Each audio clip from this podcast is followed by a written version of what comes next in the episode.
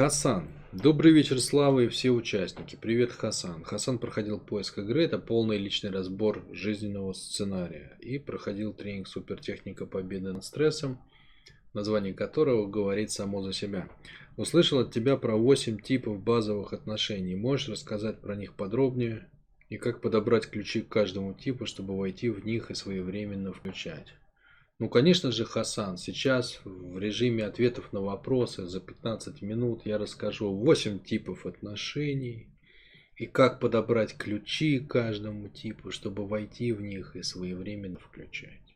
Ну, конечно, это же элементарная задача. Люди как бы ходят тысячами лет, не понимая вообще, как устроена жизнь, и не могут настроить отношения с мамой, например, да, там, 80 лет могут прожить и не настроить отношения с мамой.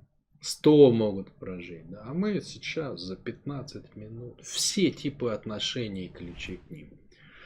Ну, это я иронизирую, конечно, ну, Хасан какой какой-то, не знаю, для меня это не, не очень реалистичный запрос, скажем так, дипломатично. Вкратце, вкратце. Если ты хочешь изучить это и научиться подбирать ключи, ну так надо же поработать над этим, да, а не в формате ответа на вопрос пытаться освоить то, на что люди тратят целые жизни. Ну, хотя это можно сделать намного быстрее, но я от факта, если отталкиваюсь. Значит, а что такое типы отношений? Э, человек, человек любой, он э, выходит в пространство жизни без инструкции. Это особенность нашей ситуации, что мы выходим в пространство жизни без инструкции. Значит, э, выйдя в пространство жизни без инструкции, человеку, конечно, не хватает как бы часто чего-то, каких-то внутренних ресурсов, чтобы понять, что и как делать. Поэтому это все заканчивается неприятными историями. Обидами на маму, претензиями к папе, неумением строить близкие отношения, неумением, неумением строить неблизкие отношения, покупать, продавать, растить детей и так далее и тому подобное. Значит, с точки зрения нашего системного подхода, жизненное конфу а, в плане отношений, оно подразумевает, по сути дела, 8 базовых направлений. Почему 8? Потому что, во-первых, отношения бывают близкие и не близкие. Да? И они строятся по диаметрально противоположным правилам. Правил этих много, друзья мои, правил этих много. Да? То есть, ну, если вам это интересно, вы можете погрузиться в эту тему глубже. Ну, в качестве примера, просто чтобы вы поняли. Например, в неблизких отношениях, да, люди показывают друг другу не самые глубинные вещи, скажем так, да, то есть, ну а зачем это делать в неблизких отношениях? Неблизкие отношения, во-первых, это что такое? Это вот Сидите вы рядом в электричке с кем-то, да, или в маршрутке, или в метро, или в самолете летите, рядом кто-то с вами сидит. Вы решили пообщаться. Просто поверхностно, невзначай. Не близкие отношения, это рабочие отношения, отношения с коллективом в целом, с отдельными коллегами, с подчиненными, с сотрудниками, с работодателем, с клиентами. Ну, вот это вот все. Вот это примерно не близкие отношения. Близкие отношения это там родители, дети там и все такое. Вот, соответственно, ну по-разному, да. Так как в близких отношениях мы находимся глубоко и долго, то близкие отношения вскрывают какие-то глубинные наши переживания, какие-то глубинные наши истории. То есть, когда ты с людьми рядом недолго, то ты можешь притворяться. А когда ты с людьми рядом долго, то Рано или поздно ты перестанешь притворяться. Поэтому в неблизких отношениях мы показываем демо-версии, мы показываем форму, да, форму, придуманную роль. Мы показываем то, какими мы хотели бы, чтобы нас видел внешний мир. И так как э, это обычно не, не очень такая глубокая история, как близкие отношения, то удается держать эту форму. В каждой избушке свои погремушки – но никто погремушки не вытаскивает, да, то есть люди встречаются на работе, там играют какие-то роли, показывают себя какими-то коллегами, и, э, ну так, в норме они не лезут друг другу в душу, то есть обмен происходит на уровне упаковок, форм, демо-версий. Каждый показывает себя в своих э, лучших качествах, люди реагируют и строят отношения на этих лучших качествах, Через эти лучшие качества каждый создает какой-то продукт, происходит обмен этими продуктами, вместе эти продукты соединяются в компании и рождается что-то больше. Вот, примерно вот так. Хотя все равно, даже на работе, если долго пробыть вместе, ну, конечно, там все, все постепенно начинает проявляться. И тем не менее, это не близкие отношения. Вот это, например, одно специфическое свойство да, не близких отношений. В близких отношениях наоборот. Какая история? В близких отношениях мы долго вместе, мы вообще все время вместе. И там уже начинает идти с нас как бы сок. Наш натуральный, настоящий. Вот, там видно уже не только цветочки, не только листики, там видно уже как бы и веточки, и ствол дерева, там и, и корешки даже вылезают иногда из земли. Соответственно, там невозможно долго притворяться. Рано или поздно все вскрывается. Вот, собственно, конфетно-букетный период, он дан людям для того, чтобы они посмотрели друг другу за формы. Ну, прежде всего, это должна сделать женщина. То есть она должна увидеть, э, кто там за, за упаковкой у мужчины. Это тот мужчина или не тот. Чтобы не получилось так, что мы женились, у обоих свалились эти самые демо-версии упаковки.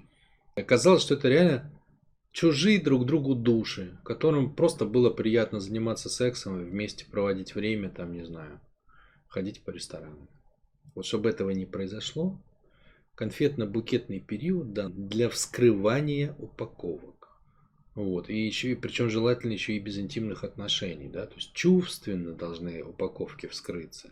Э, не тела должны обнажиться и трусы сняться, а обнажиться должны души, а сняться должны э, формы, упаковки, маски.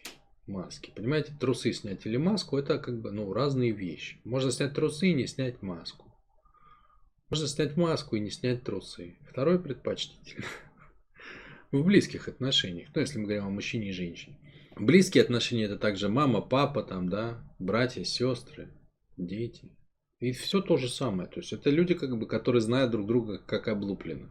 Поэтому близкие отношения нельзя строить на упаковках. Они строятся на содержании. Есть форма и содержание, понимаете? Форма и содержание. Не близкое и близкое. Вот надо уметь, понимаете? Надо уметь входить в неблизкие на форме, и надо уметь входить в близкие на содержание. Не перепутать. И то, и то нельзя перепутать. Нельзя как бы решить, вот я такой, вот я такой, я такой по-настоящему, я такой в семье, я такой с детьми, я такой с мамой, и я такой же на работе. Вот так, вот так нельзя. В современном мире так нельзя. В современном мире ты встречаешься в неблизких отношениях ради какой-то цели. И надо выстраивать свою форму под эту цель. А дома ты можешь быть сам собой. Надо как бы пока, показывать форму и содержание. Но в принципе все это делают, да, то есть это, ну, это как бы сегодня очевидные вещи. Все это делают, и, и даже вот такие вот, они все равно, э, чтобы хотя бы за работу заплатили, пытаются как-то там по-своему подстроиться под клиента. Может быть, несколько неуклюже, но тем не менее. Вот такие дела, да? Значит, вот это, это просто один из многочисленных параметров, да? То есть много есть разниц между близкими и неблизкими отношениями. Но вот это, например, одна из важных вещей. Как, как э, понять, какие есть еще и что там с этим делать, да? У нас есть тренинг по принятию, например. Там есть прям схемка, там, там расписано такой, ну там базовый концепт расписан – и самое главное, там даны инструменты для настройки себя. Потому что и на близкие, и на неблизкие отношения нужны разные инструменты. Вот форма, форма и содержание это один из инструментов. Их много, этих инструментов. Их несколько. Но прикол-то еще в чем? Отношений-то 8 типов на самом деле. Не 2 близкие, не близкие, а 8. Почему? Потому что в каждом еще, еще, по, еще 4. То есть в близких отношениях 4 типа отношений и в неблизких 4 типа отношений. Всего 8. А откуда они берутся? Но дело в том, что есть отношения как бы с теми, кто задает нам правила игры. Это, например, в близких отношениях это родители. А в неблизких отношениях это наши клиенты или наши э, руководители. А есть отношения с теми, кому мы задаем правила игры. А есть отношения э, когда мы на равных играем. А есть отношения, когда мы играем от выбора. А есть отношения, когда мы играем без выбора. Ну и, короче, тут есть нюансы, да. И под каждый тип, под каждый тип есть своя роль. Понимаете, есть всего 8 базовых ролевых моделей. Вот на самом деле, чтобы уметь общаться с жизнью и общаться с разными людьми, всего-то навсего, да, всего-то навсего. Надо уметь включать 8 ролевых моделей. Вот как с пластилином я только что рассказывал. Представьте, что вы это теплый пластилин. И вы можете себя быстро перелеплять. Ну, допустим, там надо заполнить какие-то формочки. Да? Вот есть треугольничек, есть куб, есть шар. И вы как бы пластилин запихиваете. Тут в треугольничек, тут в куб, ну, в пирамидку, да, в пирамидку, в куб и в шар. Один и тот же пластилин меняет формы. Содержание остается, это пластилин, а формы разные. Вот то же самое происходит в жизни. При контакте с разными людьми в разных типах отношений надо уметь принимать разные формы. Потому что общаться с папой это не то же самое, что общаться с подчиненным на работе. Понимаете, это совершенно разные истории. Совершенно там все разное. Смыслы там разные, задачи там разные, форма там общения разная, цели разные, все разное. Вот где-то надо быть пирамидкой, а где-то надо быть кубиком, а где-то шарик. Вот таких фигур, условно говоря, 8 штук. 8 штук. 8, под каждый тип отношений есть своя форма, которую надо принимать. Своя ролевая модель. По сути дела, управление жизнью сводится к чему? В части общения с жизнью. К тому, что вы а, просто, ну как, знаете, я не знаю, вот как на, на этой самой, на фортепиано играешь, да, ты учишь гаммы. Гамма там от до, гамма от ре, гамма от ми играется там. Вот тут тоже самое. Ты учишь просто 8 типов ролевых моделей. Все, просто тупо заучиваешь их. И они просто включаешь их, перебираешь их в зависимости от задачи. Вот, собственно, чего ждет жизнь, да, то какой гибкости от человека. Но для того, чтобы переключать ролевые модели, надо быть мягким и иметь представление о том, какую, когда, чего вообще жизнь требует. Да? То есть вы, грубо говоря, познаете систему, понимаете, какие есть ролевые модели, вы тренировываете их, убираете то, что вам мешает, какие-нибудь травматичные истории. Ну и, собственно, вот и все. Так все работает. Ключи, как бы, естественно, каждому, каждому типу свои. Но еще раз, но если ты хочешь в этом разбираться, я не расскажу, естественно, все. Вот я одну штучку рассказал, там, я не знаю, сколько времени у меня заняло. Наверное, минут э, не знаю, там 12-13 уже.